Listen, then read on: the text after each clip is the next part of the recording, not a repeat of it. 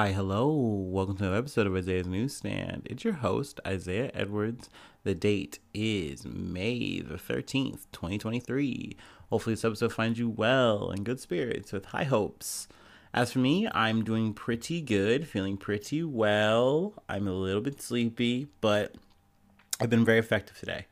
I got my laundry done. I got some donuts. They were very yummy. I got this like huge uh, croissant cinnamon roll kind of thing. I don't know, or maybe the croissant's not the right word. I don't know. They did something to it. It was like uh, I can't think of the word, um, but it was very good. It was yummy. it was huge. Uh, then I also got like a like a raspberry filled thing. It was yum. It was good. Uh, fried. It was fried. Oh my gosh. I was thinking of the C. No, it wasn't a fried croissant. They do sell those, but it was a fried cinnamon roll, pretty much. Like I don't know. It was awesome. uh, let's see. Other than that, there's not too much to report on the food. We've just been chilling, so we can go and get into some news. Get right to it. From the BBC, Imran Khan leaves court after being granted bail. So this is an update on Imran Khan. Uh, he last we left it, he had been arrested, and um, you know people were protesting in the streets. Uh, a lot of activity going on in you know in protest to him being locked up. Uh, what he was saying unfairly, what his people were saying were unfairly, and it seems like the Supreme Court, uh, Pakistan Supreme uh, Pakistan Supreme Court has said, yeah, we agree. This is not okay. This wasn't allowed. Uh, I think they especially said that like how he was arrested wasn't right. Like he was in the process of being charged for something, and his due process was interrupted for that. So like that that wasn't okay. Uh, that being said, like the process seemed to take like an extra couple days or so to get him out, uh, to get like the right kind of bail, things like that. And not to mention the charges though still stand, so he's still going to have to like come back in court and face those among other charges that he's uh, up against. So uh, outside of that, I mean, there's been also a lot of arrests too. Outside, of, I think there's been noted ten deaths and about two thousand arrests. I believe um, a military official's house was like besieged by people. So people are definitely out. They are definitely um, in favor of Khan. There's a lot of people, you know, on his side over this. So you know, we'll see how things unfold. If the charges don't go his way, then um, you know, I think he could be facing like you know actual prison time. Obviously, they had him in jail for some shit, but uh, potentially, I think probably the biggest thing for him, he just won't be able to run again for prime minister, and I think that's something that is seemingly very important to him. Um, but um, I mean, yeah, things are definitely in like this almost like this th- three way free for all between Khan and the government and then the military. So you know, just wanted to give a good update there. Just uh, everybody knows what's going on in Pakistan a little bit. Uh, let's see here. Um, from the Guardian, rail strikes. Trains halted as passengers face weekend of disruption rail services have uh, been brought to a standstill across much of uh, Great Britain after train drivers on Friday began the first of the latest wave of planned strikes and a long running pay dispute. Uh, now, uh, there are two big like strike labor unions crews. There is the ASLEF, um, and they started their 24 hour strike which I believe, um, yeah, so that was like Friday. But then there's also the RMT, and they were starting their strike on Saturday. And now the timing of this is really big. Now, granted, um, the union has said, hey, we didn't plan this, is just how it kind of shook out because this was the latest, uh, this is the soonest that we could do a strike um, given the, you know, the parameters of things. Like since they last asked for a pay raise and it was denied. So um, this is a big deal this weekend because apparently there's Eurovision. Uh, it's been something that's it's an annual thing. It's almost the best way I can describe it. It's like um, America's Got Talent or something, or like American Idol is probably a better descriptor, but it's like way bigger because uh, it's an international thing. So people all across the world are are coming, and it's it's very you know country specific, so everyone's rooting for their own, you know, groups and stuff to like do well. So I, I get the um the the value here. Now Ukraine had won last year, but obviously for reasons, you know, for the war and everything going on, they couldn't have it there safely. So Britain often to host it. I believe it's in Liverpool. So this is obviously a lot of people coming to Britain, you know, for the festivities. They need to use the trains to get where they need to go. So having disruptions like this are really big, really major. Now that being said, I feel like the the union shouldn't have to say all this shit. At the end of the day, like they should be getting paid what they're worth. Like this just goes to show how important these people are. And I believe that when they finally got to sit down with people, um, they were only offered no more than like four percent. And they're like, no, we're not accepting that. We want more. Now I don't know exactly what's the number they're looking for, but I mean, four percent over four years is not enough, and I, you know, I get that. I totally understand that. Um, it, it's it's one of those things too where it seems like the the higher ups of people that be they just want to make sure that you know shareholders you know the the people who are investing they get their monies um you know the, the top people of the company get theirs but at the end of the day the people who are actually working the rails aren't getting what they need to live and you know we've said it before where it's like the situation going on in britain it's it's very heightened. I mean it's, it's like that everywhere with inflation everything going on all the fucking world issues. Shit's not easy. It's not a fucking cakewalk out here. So i think these motherfuckers should be ponying up more money. And i don't care if people can't you know see their their hot new euro sensation. Like nah it's like motherfuckers should be getting paid right. So um yeah we, we definitely support this strike for sure for sure um, and hopefully we see some good positive movement.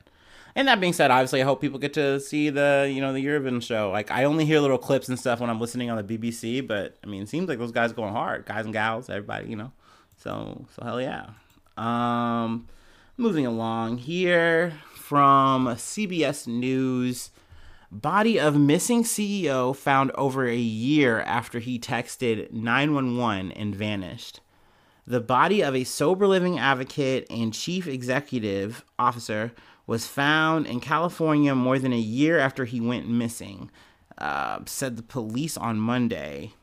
Bo Mann, 39 years old, was the founder and CEO of Sober Grid, a digital health company that provides mental health addiction care in the United States and internationally with services including peer recovery counseling and social networking. Mann founded the company in 2015.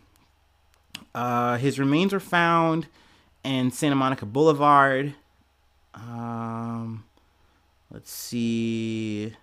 And it was identified as Mann's body uh, May 6th. Um, let's see. It seems like December 21st. Oh, sorry, December of 2021. Mann was reported missing um, to the Los Angeles Police Department.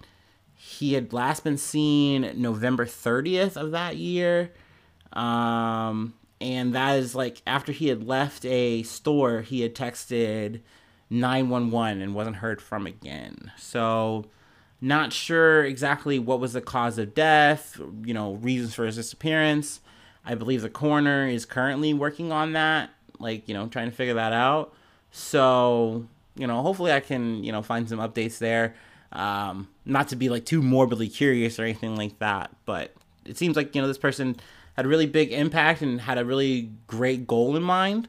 So you know, obviously, it's sad just to kind of see his life cut short, and I'm sure people are looking for answers and would like answers, like family, friends, you know, stuff like that. Um, I'll read a quote here before we move to the next thing. Uh, we want to thank all those. Uh, we want to thank all of those people, all those who helped us search for him and who prayed for Bo's safe return over the past year and a half. Bo is a beautiful soul who spent the better part of his life helping others. We miss his infectious smile and positive attitude every day. We know his spirit will live on through his company and passion. Uh, Sober Grid as it continues to help those struggling with the grip of addiction. The family said in a statement provided to CBS Los Angeles. Um, let's see here. Now we got one more thing to go, and we're just kind of zipping along here today. Felt like being efficient. Maybe, maybe, uh, maybe I'll get a nap in after this. Who knows?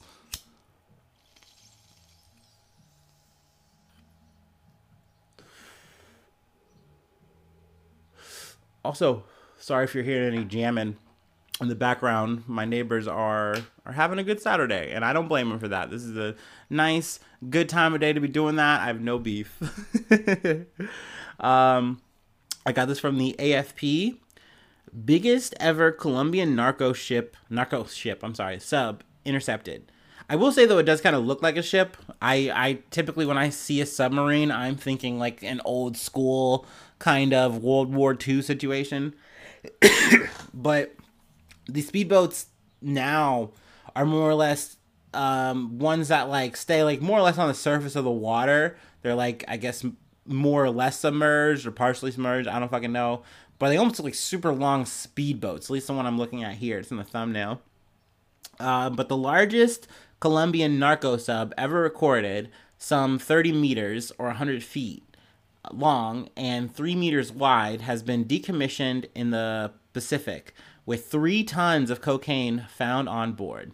The country's Navy pre- uh, reported on Friday. Um, yeah, the semi submersible vessel, so it's not a complete sub, um, was intercepted Tuesday on its way to Central America, one of the most common routes for drug smuggling in the United States, the world's largest consumer of Colombian cocaine. I believe that. We do like our Coke. Um, let's see. Uh, they do have. They don't have the names of the people, but one person was 45, the other was 54, and the other was 63. Uh, they claim that they were being forced by drug trafficking or by drug trafficking organization to take the sub to Central America. Um, I'm sure though that authorities are not buying that and are probably gonna, you know, peg these guys for the full extent of the law. Um, let's see. They say this is a really huge blow, which I think that's a poor use of the term blow. Um, but the seizure represented a blow of some $103 million to the drug trade, said the Navy. And I don't know, to that I say womp womp, because when you're talking about dollars um, and drugs and stuff like that, like who does that really affect? Like this is drug money. Like I know people go, oh crime, oh like you're keeping this drugs off the street. No, the fuck you're not. You're not. Like, I can tell you that one thing that is inevitable people will get their fix. That is a fucking truth. If you go full hog and actually stop one drug from getting distributed, people will find another drug to distribute. That's just how this goes. And usually it'll probably be a worse drug. Um, I don't know. It, it's it's weird to me that they, they always do the thing where they hype up these things like, look at this biggest mount. Oh my gosh! Like as if that shows efficiency, as if that shows that they're doing fucking something. Like, nah, man, you just stop some coke from getting to America. It's like, whoop de fucking do. Uh, that being said, it is a cool boat, so I wanted to kind of just talk about that. And I do like talking about drugs, so here we are. um, but yeah, uh, this was the highest figure since the monitoring began 21 years earlier and went hand in hand with the rise of cocaine uh, production uh, blah blah. They're talking about the the life of cocaine here a little bit, um, from plant to powder, from plant to yowda. um, that's all I got for today. Thank you so much for tuning in. If you would like to support the podcast, there is a way you can. Uh, there's plenty of ways, actually. We can get into that. Um, but financially, I do have a Patreon, patreon.com Isaiah News. Uh, I do bonus episodes every week. Also, you get a hot link to the Discord, but the Discord is free. You just gotta, you know, just get the link, sign in, whatever, do your thing. You're there. Whoopoo, wave. Um, also, I have uh, newsy shout outs I do every month. And I say your name, and then I also plug whatever project you're on, things you're doing, you know, a little exchange there. Um, and I also have a Gmail account for the free way to hit me up, isaiahnews1 at gmail.com. And then also, I'm on Facebook, I'm on Twitter, I'm on YouTube, I'm on Instagram, all that fun stuff. Um, so yeah, freeways hit me up though, and and you know also support just commenting, uh, sharing my stuff, things like that. That's always cool. It's always a dope thing to do. Really appreciate that if you'd like.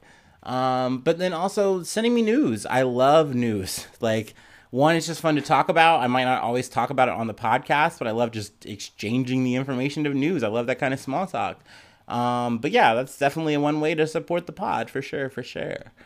Um, so thank you so much for tuning in. Hopefully, I see you soon for some more good news. I love you. Bye bye. Mwah.